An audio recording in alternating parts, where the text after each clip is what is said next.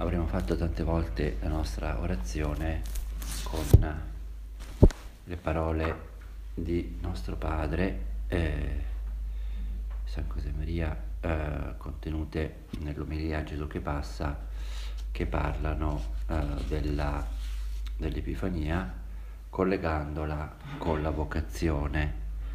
Eh, e quindi appunto il fatto della stella no, viene vista come eh, metafora della vocazione soprannaturale, eh, con il suo esserci, poi non esserci e poi esserci di nuovo, no? come a volte può avvenire, direi quasi, direi quasi normalmente, avviene eh, nella vocazione eh, così delle persone. No?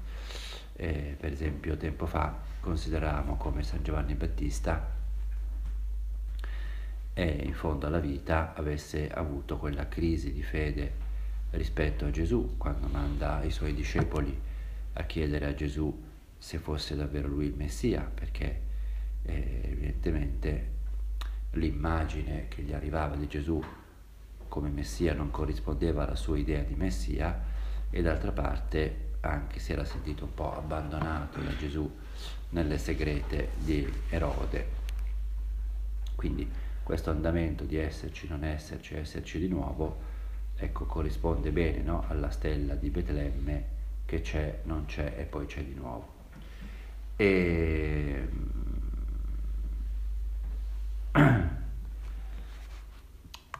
e nostro padre, eh, volevo leggere un piccolo, alcune parole no? di, questa, di questa omelia eh, quando dice anche noi,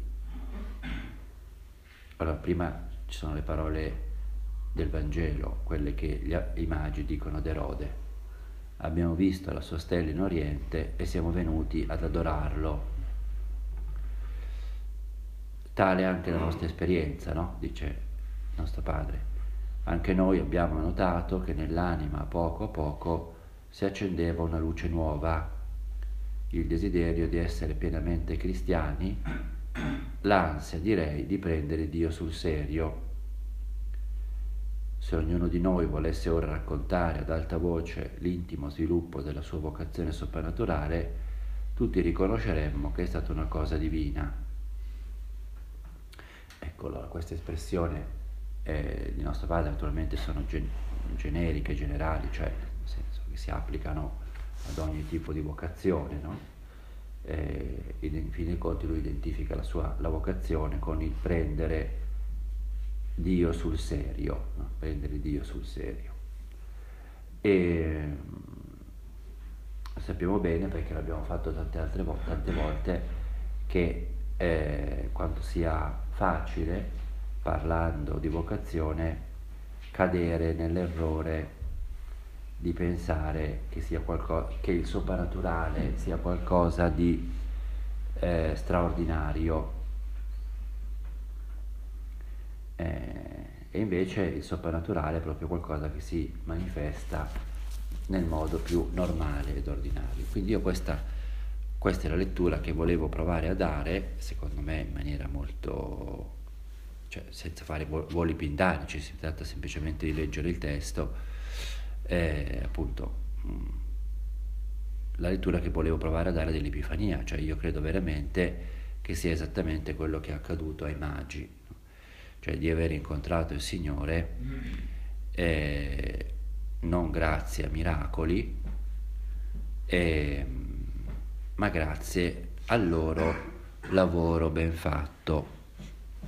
Quindi grazie ad una vita quotidiana ben spesa anche con difficoltà diciamo subito che un miracolo in realtà c'è stato, no? ed è quando i magi si inginocchiano davanti a Gesù bambino e lo adorano. Videro il bambino con Maria, sua madre, e prostratisi lo adorarono. Ecco, è chiaro che in questo momento, a mio parere, c'è un miracolo eh, un po' simile a quello che ebbe Santa Elisabetta quando vide la Madonna durante la visitazione. No?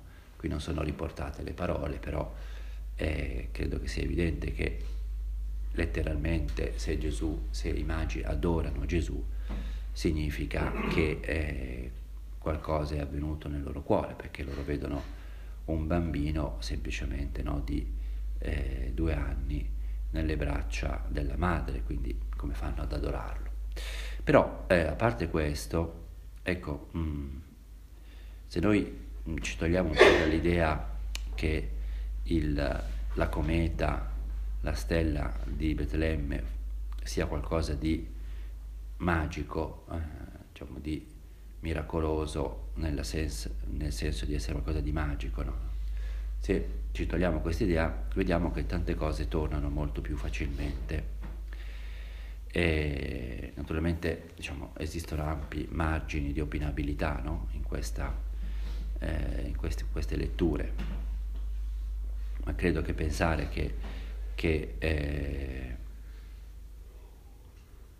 che la stella di Betlemme fosse una specie, non dico di stella di Walt Disney, ma così di colonna di luce eh, come quella che accompagnava gli ebrei lungo il deserto, eh, i 40 anni nel deserto, credo che sia veramente un po' forzato, no? perché no, nessun altro eh, fa nulla tranne questo gruppo di, eh, di immagini. Allora invece rimanendo aderenti al testo che cosa vediamo? Beh, vediamo innanzitutto, come sappiamo bene, che l'Epifania si svolge non pochi giorni dopo Natale, come noi stiamo vivendo in questo momento, giustamente, perché non si può riprodurre una, la vita di Gesù in un anno, no? bisogna ridurla, quindi. ma che sia avvenuta circa due anni dopo. E eh, infatti Gesù non si trova in una capanna, eh, noi nei nostri presepi eh, teniamo Gesù nella capanna e facciamo bene, eh, per carità. Teniamo Gesù nella capanna e i magi che arrivano alla capanna, no? Ma sicuramente non è andata così, perché eh, appunto il Vangelo di San Matteo parla di casa, ma poi soprattutto c'è questo elemento del tempo, no? mm. Allora Erode, eh, chiamati segretamente i magi, si fece dire con esattezza da loro il tempo in cui era apparsa la stella. E poi c'è il fatto che, che Erode, eh, come abbiamo visto il giorno dei Santi Innocenti, decide di uccidere i bambini da due anni in giù, il che significa che i suoi conti sono, cioè che i conti dei magi, eh, insomma i discorsi riguardano un periodo di circa due anni, poi può essere un anno e mezzo, due, ma insomma. E ehm, quindi c'è questo periodo di due anni che ci fa capire che quindi che quando i magi vedono sorgere la stella, che loro capiscono essere quella di Gesù bambino, poi camminano per due anni. E sappiamo benissimo, avendo avuto in questa casa Michele Crudele, quali sono tutte le ipotesi su cosa possa essere la stella. E per me è del, è del, tutto coerente pensare che, eh, che fosse questa, eh, diciamo, questa sovrapposizione di eh, Saturno più Giove nel cielo. Saturno era la stella di Gerusalemme io la chiamo stella perché loro la chiamavano stella a quei tempi, eh? quindi era la stella di, di Gerusalemme e, e, Giove era quella di Zeus, no? della, della, divinità. Per cui loro interpretano, ecco, da persone competenti, da persone, eh, cioè cosa vuol dire essere astrologi a quell'epoca? Significava essere eh, un po' astronomi, persone che, eh, che, con gli strumenti che avevano loro eh, leggevano il motto delle stelle, interpretavano il motto delle stelle e eh, decidono di fare questo viaggio. Io eh, non, non, credo che sia difficile immaginare che molti avranno pensato che erano un po' matti, perché, eh, ecco appunto, qui c'è questo eco, no? eh, non sei certo, la più piccola, cioè eh, Betlemme, no? Cioè che cosa? Il fatto di pensare che questo eh, re, tra virgolette, divino, non avranno capito praticamente nulla agli inizi, questo re importantissimo, nascesse in una città del tutto, cioè poco importante, Gerusalemme era importante per, per gli ebrei ma non era importante per l'antichità, ma oltretutto poi a Betlemme ancora meno, cioè nella periferia dell'impero, credo che non abbia giovato no, alla loro causa.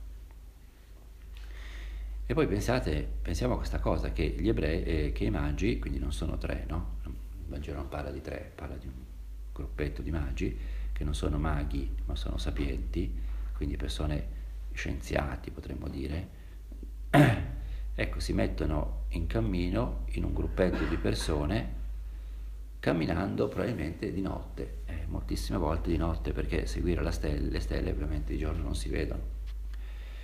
No, questo per dire che sarà stato un viaggio eh, difficoltoso, sicuramente una carovana, no, si parla di questi cammelli, di questi dromedari, ma comunque eh, una carovana di, che camminava prevalentemente di notte, quando di notte non si camminava. E, seguendo eh, le indicazioni di questa, di questa stella nel cielo che non è che vedessero soltanto loro, questo è interessante, no?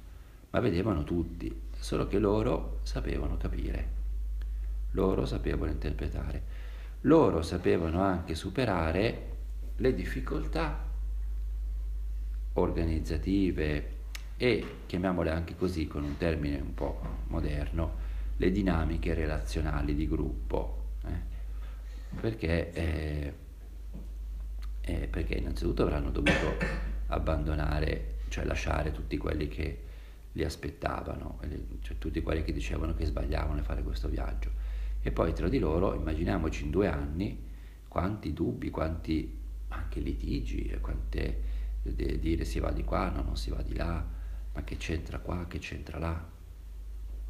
E questo si vede che riescono ad essere veramente umili perché riescono poi a chiedere ad un certo punto eh, consiglio alla persona eh, così più autorevole, più competente del campo, che era Re Erode, che però penso che sapessero benissimo che non fosse molto, per altri aspetti, molto così sincero e molto eh, leale nei loro confronti, no? Cioè come può avvenire con un medico, con un bravo medico che eh, ad un certo punto deve fare una diagnosi difficile e pur di salvare il proprio paziente va a chiedere consiglio magari al primario che gli vuole fare le scarpe, a... cioè non gli importa, no? E in questo modo c'è anche tutta una spiegazione astronomica sul fatto che la stella c'è e non c'è, perché eh, insomma, chi vuole può andarsi a leggere eh, cercare su Google la stella di Betlemme di Michele Crudele e trova tutte le spiegazioni, eh, ma quindi il fatto che non è che sia un fatto, può anche essere straordinario, ma può anche essere ordinario, il fatto che per un certo tempo scomparve e poi riapparve, no? mentre certamente poi c'è il fatto straordinario di quando adora eh, di quando adorano il bambino nelle braccia di Maria nella casa di Betlemme. Ecco allora, non so, questa, questa visione a me sembra, almeno per quanto riguarda la mia vita interiore, è quello che più mi aiuta, perché mi fa capire che i magi sono persone come noi. E sappiamo che il senso dell'Epifania è l'universalità, no? Natale, Natale eh, è la manifestazione di Gesù agli ebrei, cioè ai pastori, e invece l'Epifania è la manifestazione di Gesù a, eh, al mondo. Ed è interessante la differenza, cioè i pastori come arrivano a Betlemme? I pastori arrivano a Betlemme con gli angeli che glielo dicono, cioè con un mezzo straordinario, no? Invece eh, i magi come arrivano a Betlemme? Col lavoro professionale ben fatto e eh, col fatto che interpretano con le loro competenze il re e le stelle, come si, il, mo, il motto delle stelle in cielo. E questo è, eh, cioè, ecco, indica anche la modernità, diciamo così, del messaggio eh, diciamo, del Concilio Vaticano II e poi dell'Opus Dei, eh, cioè sulla santificazione del lavoro e delle realtà ordinarie. Cioè sempre più è chiaro che eh, per arrivare a Cristo, perché tutti arrivino a Cristo, lo si deve fare attraverso il lavoro, cioè attraverso eh, il lavoro, l'amicizia, le realtà ordinarie, no? Adesso è scoppiata una piccola polemica perché um, Roberto Saviano, non so se immagino che sapre, sappiamo tutti chi è questo scrittore che però scrive sempre di, insomma, di mafia, eh, anzi no, Camorra, Drangheta, eccetera, eccetera, comunque ha fatto una dichiarazione sull'onda del successo che sta avendo il suo libro, è andato in alcune trasmissioni televisive e ha detto che lui insomma, si aspetta il momento nel quale ci saranno sindaci di colore no?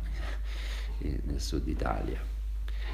Allora ovviamente è successo un po' il pandemonio, ma eh, d'altra parte questo comunque è nella logica delle cose, cioè nel senso che ovviamente eh, nella misura in cui gli italiani sono sempre di più eh, multirazziali, per molte ragioni, è evidente che prima o poi, come è successo negli Stati Uniti, no, ci saranno certo non solo sindaci di colore, ma anche presidenti degli Stati Uniti di colore. Cioè, cioè voglio dire, è, è, chiaro che finché sei in un mondo cattolico, diciamo, facendo il paragone, finché sei in un mondo giudeo, puoi puntare su messi, messaggeri straordinari, ma invece quanto più, cioè, o autorevoli, no? eh, la Chiesa che dice questa cosa è sbagliata perché eh, il Vangelo dice che è sbagliata, ma quanto più invece eh, la popolazione non è così, e tanto più bisogna sapere imparare a arrivare a Cristo attraverso eh,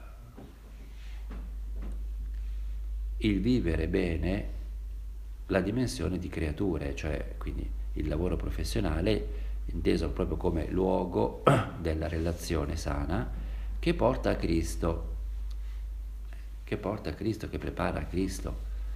Eh, d'altra parte, quindi poi certo ci deve essere l'intervento della grazia, no? se no uno arriva, vede un bambino, è chiaro che non può pensare che un bambino di due anni, per quanto bello eh, sia Dio, lì poi ci vuole l'intervento dello Spirito Santo. Però ecco, è chiaro che c'è tutto il lavoro propedeutico, no? eh, precedente. E, per cui poi i doni di oro, incenso e mirra eh, acquistano oro, incenso e mirra, oro sicuramente era qualcosa di ovvio che avrebbero portato a, ad un re che diventava un re mondiale in qualche modo. Incenso e mirra erano cose preziose e le spezie no, che venendo dall'Oriente per forza loro avevano, per, eh, erano sia da regalare che da vendere che da insomma era quello che portavano dall'Oriente. Qui poi acquista questo, questo senso soprannaturale che sappiamo che tutti i padri della Chiesa gli attribuiscono, no? eh, quello della divinità, l'incenso e quello della passione, la mirra. Ma ehm, ecco, eh, c'è, c'è il fatto che poi il Signore ci viene incontro, quindi quando uno fa il cammino giusto, umanamente parlando fa il cammino giusto, poi arriva a, a, al Signore ad aiutarlo.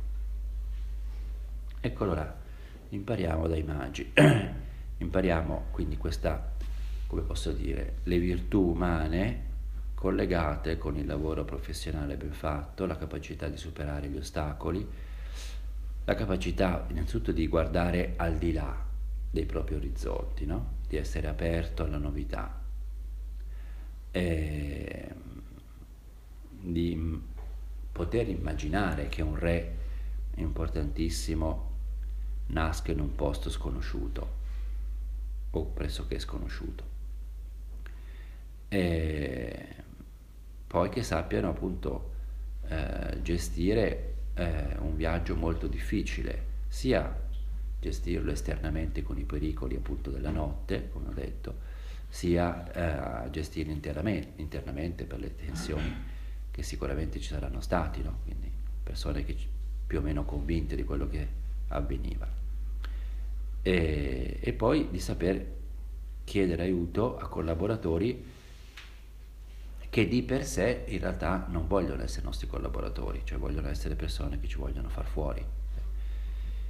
E, però ecco, il Signore eh, si serve di tutto, no? eh, sappiamo che Erode mentiva quando dice a, ai magi di andare ad adorare il bambino che anche lui lo vuole fare, però intanto dice la verità e quindi cioè, dà l'indicazione giusta intendo dire. No? E...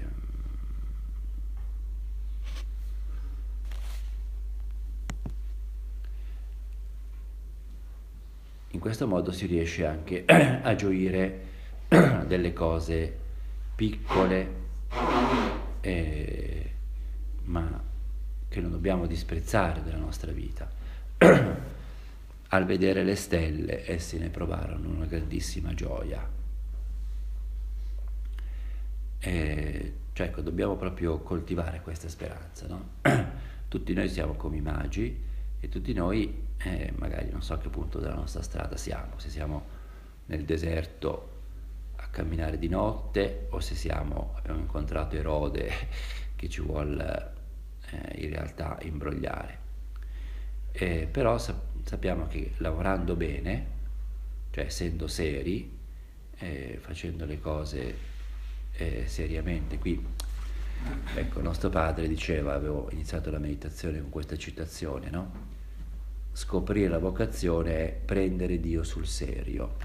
Ora, i re magi hanno preso Dio sul serio innanzitutto partendo dal loro lavoro professionale, cioè hanno preso sul serio le indicazioni, per esempio appunto, delle stelle, no? eh, secondo questa stella nascerà un re divino in Gerusalemme.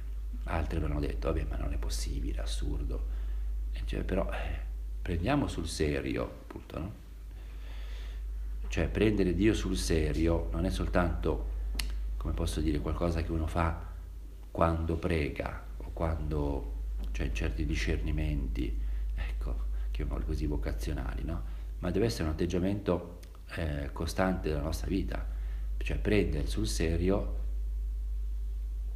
eh, le, cose, eh, le cose appunto, le cose, le cose quotidiane eh, nella loro, nella, loro, normalità. E poi questa, questa gioia, lo sappiamo bene, la troveremo incontrando Cristo che è nelle braccia di Maria. Questa è una considerazione ovvia che abbiamo sempre fatto, cioè sia in San Luca che in San Matteo quando si arriva a trovare Gesù lo si trova nelle braccia della Madonna. No? Qui si dice, entrate nella casa, videro il bambino con Maria sua madre, e prostratisi lo adorarono, e in San Luca ehm, si dice... Mm, Andarono dunque senza indugio e trovarono Maria e Giuseppe e il bambino che giaceva nella mangiatoia. In entrambe le situazioni, come è ovvio, perché un bambino o neonato o di due anni è chiaro che sta sostanzialmente accanto alla mamma, no? Però insomma, anche qui il Vangelo ci dice questa cosa, che in realtà Gesù lo si trova sempre soltanto nelle braccia della madre e quindi le chiediamo di poter essere veramente noi queste persone che sanno essere umili e sanno incontrare Gesù nel loro lavoro quotidiano e poi nelle braccia di Maria.